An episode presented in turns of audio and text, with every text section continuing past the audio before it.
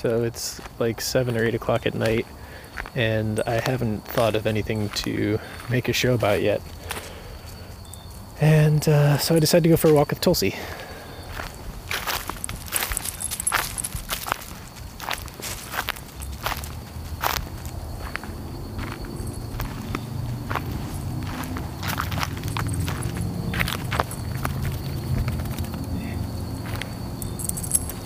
And then it came to me.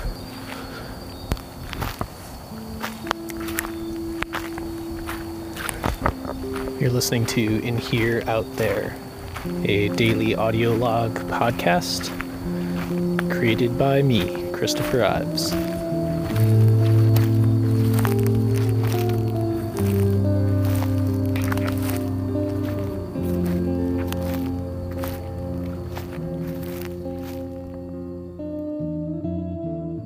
So, tomorrow I'll be heading out in my camper van and heading south to Key West. Um, tonight is one of the last nights I will be sleeping in a bed in a house for a while. That got me thinking about one of my favorite times sleeping in a vehicle in Portland, Oregon.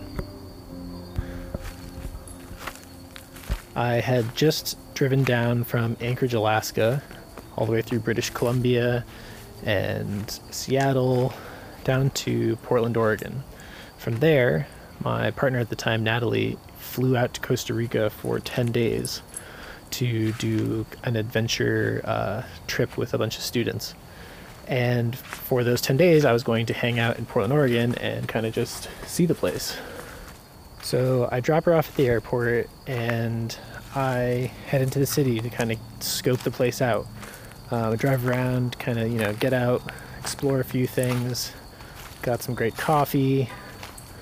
Um, I think even that night I, I went up to Forest Park, which, if you haven't been there, is a huge um, park within the city limits of Portland. But anyway, night came and I didn't really have a place to park. And I started driving uh, out of the city. And luckily, out west, cities don't really butt up against each other, so you literally can drive out of the city into the country and, you know, fairly reliably find some place that's secluded enough that you could park for a while. Pulled off into a little trucker pull off. It wasn't the greatest place to sleep, but it was fine. But the next night, I really wanted to find a better place. So, first things first, went into town, got myself a bagel, and I remember this because it was a great bagel. This was years ago. And I was surprised to feel like I was eating a perfect bagel in Portland. I don't know why I didn't expect them there. I guess it's a long way from New York. And uh, I was pleasantly surprised. After the bagel, I started driving around town to see if I could find any like places closer to the city. And I happened to come across this one street. I don't know if it's still there. The space was literally right downtown, outside of the Portland Hospital or a building that was associated with the Portland Hospital, um, where it was free parking. There was no signs of any kind. So I parked there. It was beautiful with these lovely, like, medium sized trees going down the block, provided great shade over the vehicle. And then directly next to the tree was a giant brick building filled with doctors and nurses and people of that kind. It was super well lit, so there was no way that someone was going to break into a vehicle that was parked outside of a super well lit hospital area.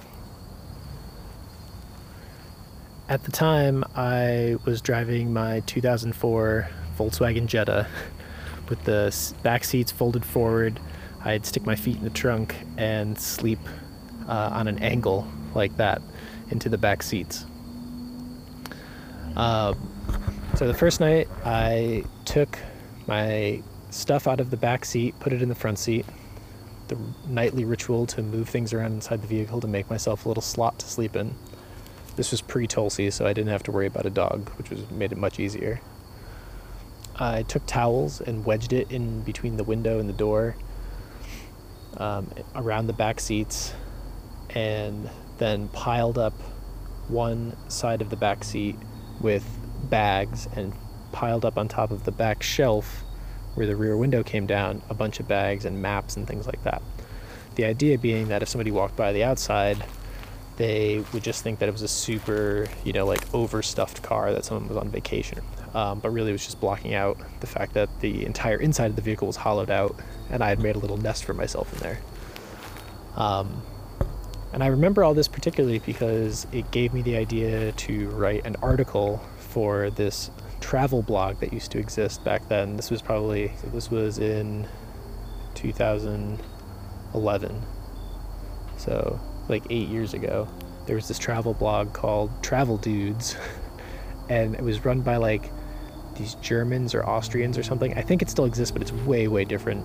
Um, but it was like real just like crazy travelers writing in from around the globe. Um, I forget how I got hooked up with the guy, but I ended up writing an article called 10 Tips for Sleeping in Your Car. and I wrote that that first night sitting in that car after I had set up my, my vehicle.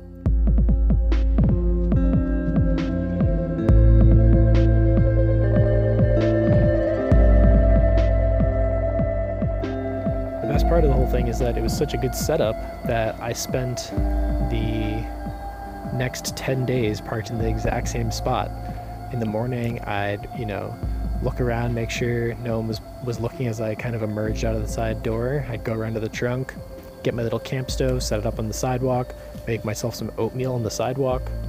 I'd got some funny looks, but honestly, people were really focused on whatever they were trying to do, and there wasn't that much traffic walking around the hospital there anyway, so it was a it was a perfect place. It was I couldn't have asked for a better, more secure place, and it was literally right downtown. Okay, Tulsi, come on. Anyway, well, that's the little story of uh, the best parking space I ever had for car camping. And um, here's hoping that my travels around the country for the rest of the year will be filled with many more amazing campsites. This time for Tulsi and I in the Vitruvian van. And if you don't know what I'm talking about, I'll throw a link in the show notes. Alright, well, Tulsi and I are going to walk around a few more blocks and then call it a night. Thanks for listening. I'll talk to you tomorrow.